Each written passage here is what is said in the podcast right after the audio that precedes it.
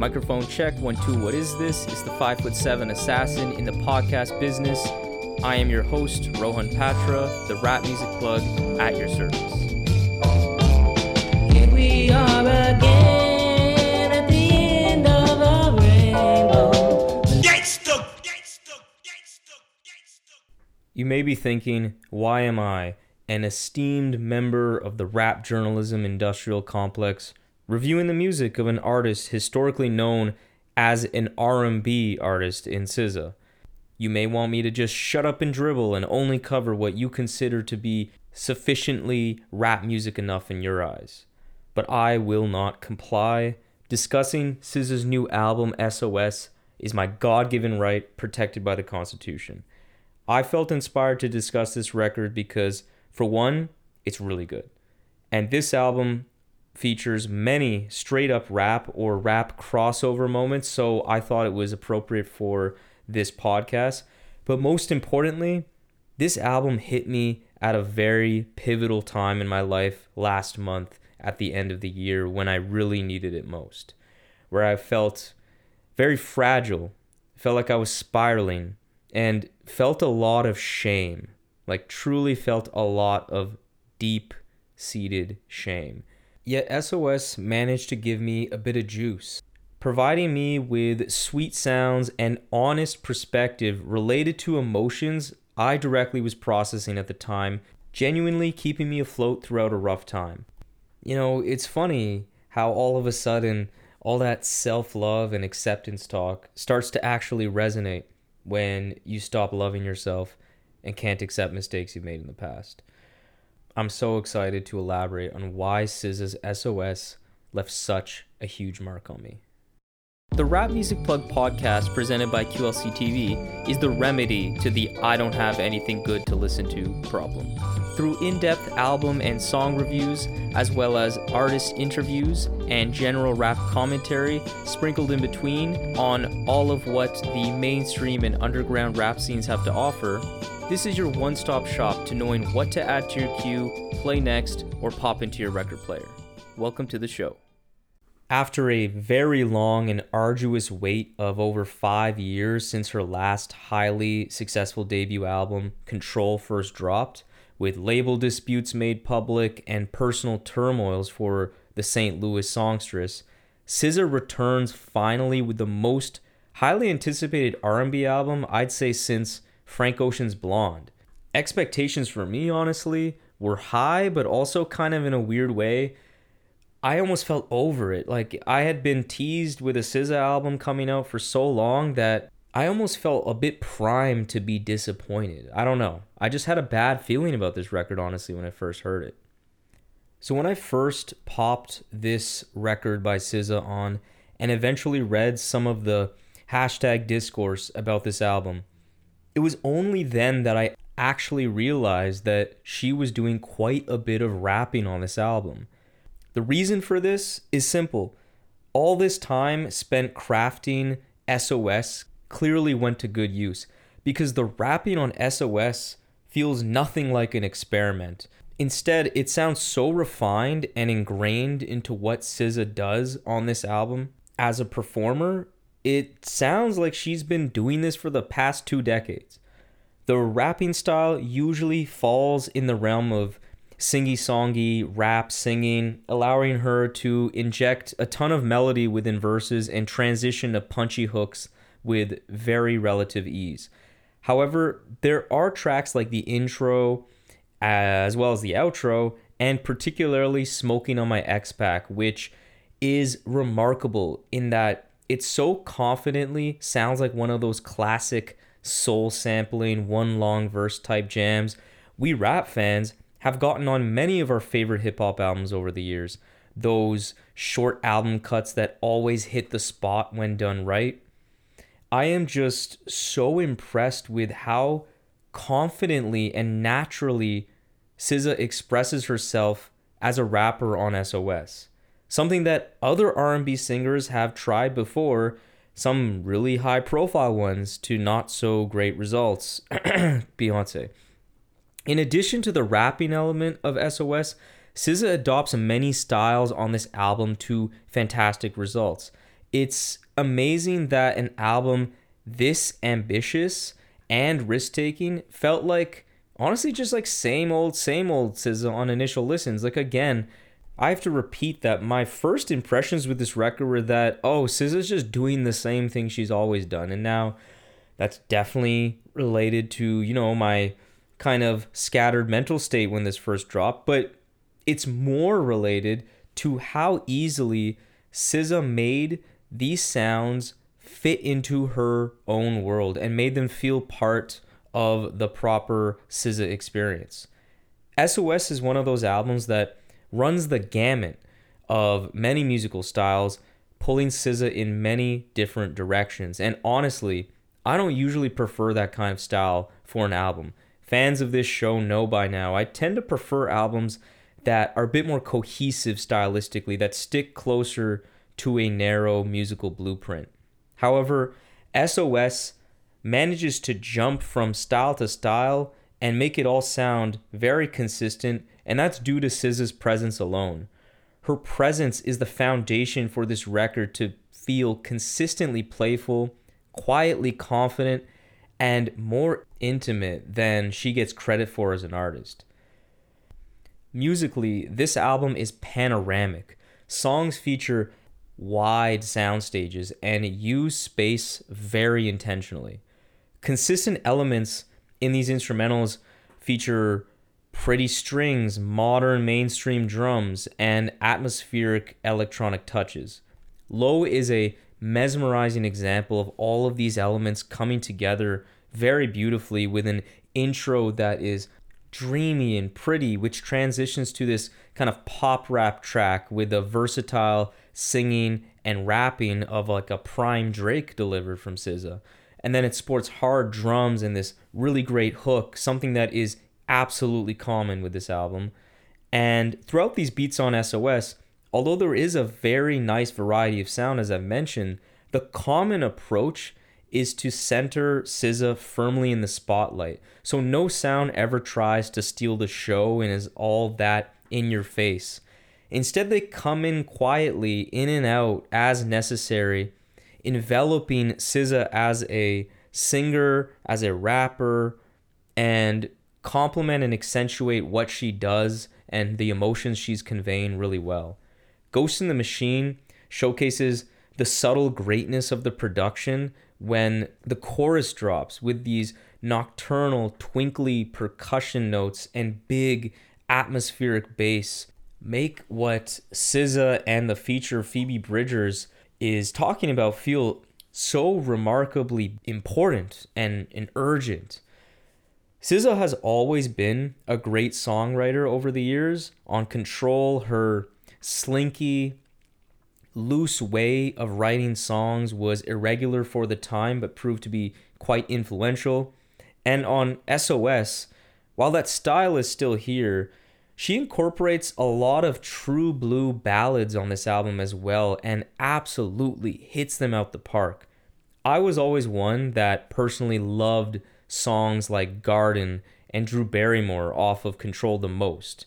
So I was so happy to hear even more great balladry from the First Lady of TDE.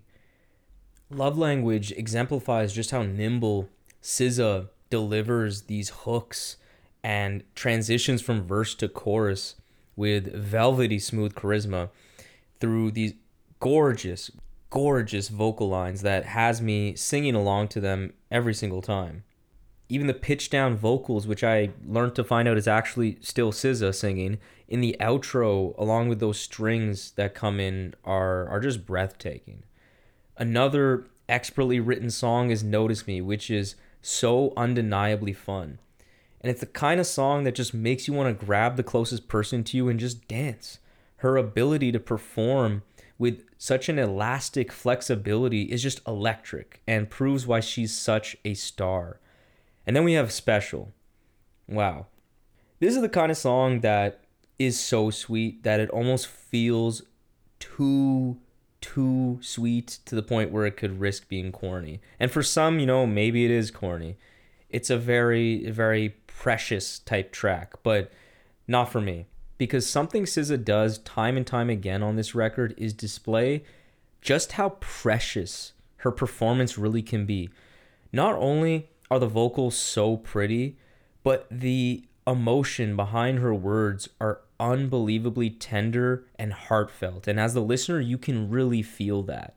Same can be said for Snooze, which I say is one of the best songs I've heard in a long time. The beat has a nice, groovy swing, and then the hook is just so adorable. Like, those are the kind of words that come to mind when I listen to this record. These are just one of many moments where I just want to hug SZA. It just makes me want to do that. And that's one of the greatest compliments I can give to a singer.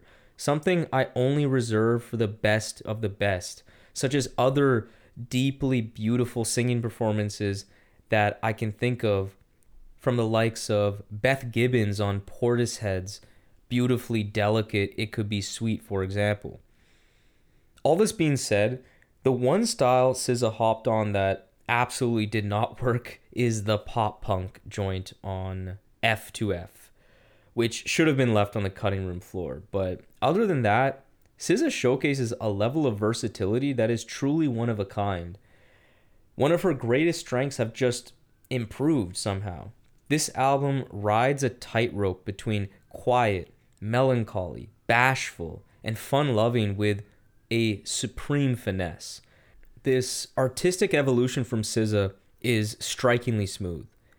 Now, speaking of evolution, one of the more widely held criticisms that I've heard about this album is that SZA hasn't displayed enough growth in the topics and perspectives that she presents on this album, covering ground on topics related to exes and failed relationships that are all just too similar to what we found on Control. She sounds immature, people say. Now, given a recent release from from the Six God, this rhetoric often came with Drake as the comparison, where Drizzy Dick Riders would say, "You guys got mad at Drake for not maturing, yet you celebrate the same with SZA. This is a classic double standard that women benefit from. Jordan Peterson was right. You know, you get the point." Now you can check the last bonus episode to learn about my thoughts on why Drake's persona has soured in the eyes of many in in much more depth. But for now, I want to focus on SZA and how I feel about SZA's subject matter. And simply put, I just don't agree at all. I think it's completely off base and stupid. SOS is a celebration of vulnerability, illuminating the freedom that comes when you truly accept who you are, flaws and all. Even though SZA deeply indulges in unhealthy coping, extreme lust, and displays a lot of loneliness on this album, it's all presented like a part of the overall healing experience. SZA isn't presenting everything that she's saying or doing as if she's righteous. Instead, she properly contextualizes her vices and insecurities with the necessary depth and the necessary honesty. SOS is an album about true openness and not suppression. The vulnerability on SOS is dialed up another notch versus what we heard on Control, which is why I do think SZA has displayed growth on this record, and it's why I think this is her best album yet. SZA consistently dresses herself down to her raw feelings of longing, lust, and loneliness with an air of acceptance that makes even the most heartbreaking moments on this album feel like SZA simply laying her cards on the table, unafraid of what anybody thinks. Which makes this album feel oddly uplifting. A record that inspires with its bold transparency and inviting sincerity. SZA's words feel so pure, and the subject matter reflects the tenderness thoroughly. The sheer nakedness of SZA's desperation to rid herself of all self esteem and respect to get her love back on open arms is beautifully tragic and honest because I know that damn feeling more than I'd like to admit. Blind speaks to my soul too, how she so openly admits frequently getting too wrapped up in her emotions to where she can't see clearly. Another sentiment that sticks with me a ton since I relate to this way too much. The arc of the album starts off with this more shallower, spiteful thinking where she's talking about killing her ex and all that, before ending with acceptance and a recapturing of her swagger in that final track featuring none other than ODB. The penultimate track sums up the album's mission statement with the beautiful lines Half of us laying waste to our youth, it's in the present. Half of us chasing fountains of youth, and it's in the present now. Words to truly live by, and wow, it's just a beautiful sentiment that puts a neat bow on what this album truly stands for.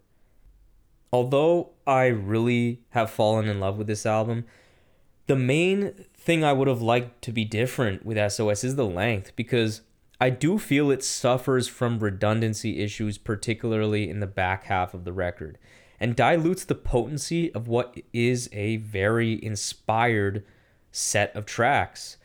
I understand an album so long in the making led to many, many songs being written for use in this record, but songs like Nobody Gets Me, Shirt, F2F tread very similar ground to other songs here which are much more well written and feature better performances from SZA. And I think the album wouldn't have lost anything thematically had these songs just been axed from the track list. I'd also add that Travis, while sounding fine on Open Arms, added unnecessary fat to what was otherwise a great song without him. But all in all, SZA's SOS is a roaring, roaring success. But I'm genuinely surprised by how much I ended up loving this. I definitely like Control a lot and SZA generally as an artist. But I've also had my gripes with SZA with some of her more immature moments that have showed up in past lyrics that were kind of off-putting at times or just kind of made me, you know, roll my eyes, as well as her now deeply influential songwriting on Control that I don't think always was grabbing me from start to finish on a given track. Yet with SOS, she took all the best elements of control, but sprinkled in some more raps and ballads and dialed the vulnerability up many notches and made her absolute best album yet, making her discography now a stellar two for two as far as albums go. My life is better with this album, so thank you to TDE and SZA for taking your time with this. I was critical of the long delay between Control and SOS but I will now happily eat my words and go play snooze for the 50th time again. This album is great. So there we have it, another episode of the Rap Music Plug podcast presented by QLC TV. I hope this episode gave you some new perspectives and insights into what the greatest art form known to man in hip hop music has to offer. If you want to support the show in the most meaningful way possible, it would be my absolute honor to have you as a patron in the new Rap Music Plug podcast Patreon. Through this Patreon, you will be getting exclusive content such as bonus episodes, exclusive album recommendations, exclusive playlists, early access to episodes, and more. And above all, though, you will be able to support the show directly in a way that will not only justify the crazy amount of time I spend on this show already, but allow me to cover some of the expenses related to supporting all of these great artists that we cover on the show through the website and will allow us to sustain and build on this amazing growth that the RMPP has experienced recently. So if you have any questions about any of the Patreon stuff or just want to keep tabs on the show, interact with me on rap music and all the great stuff that we can talk about, follow me on Twitter and Instagram at Rap Music Plug Pod or shoot me an email at qlctv.podcast at gmail.com. You can also rate and review the show on Apple Podcasts and subscribe on YouTube and Spotify as well. But that's enough self promotion for this episode. I hope you enjoyed it.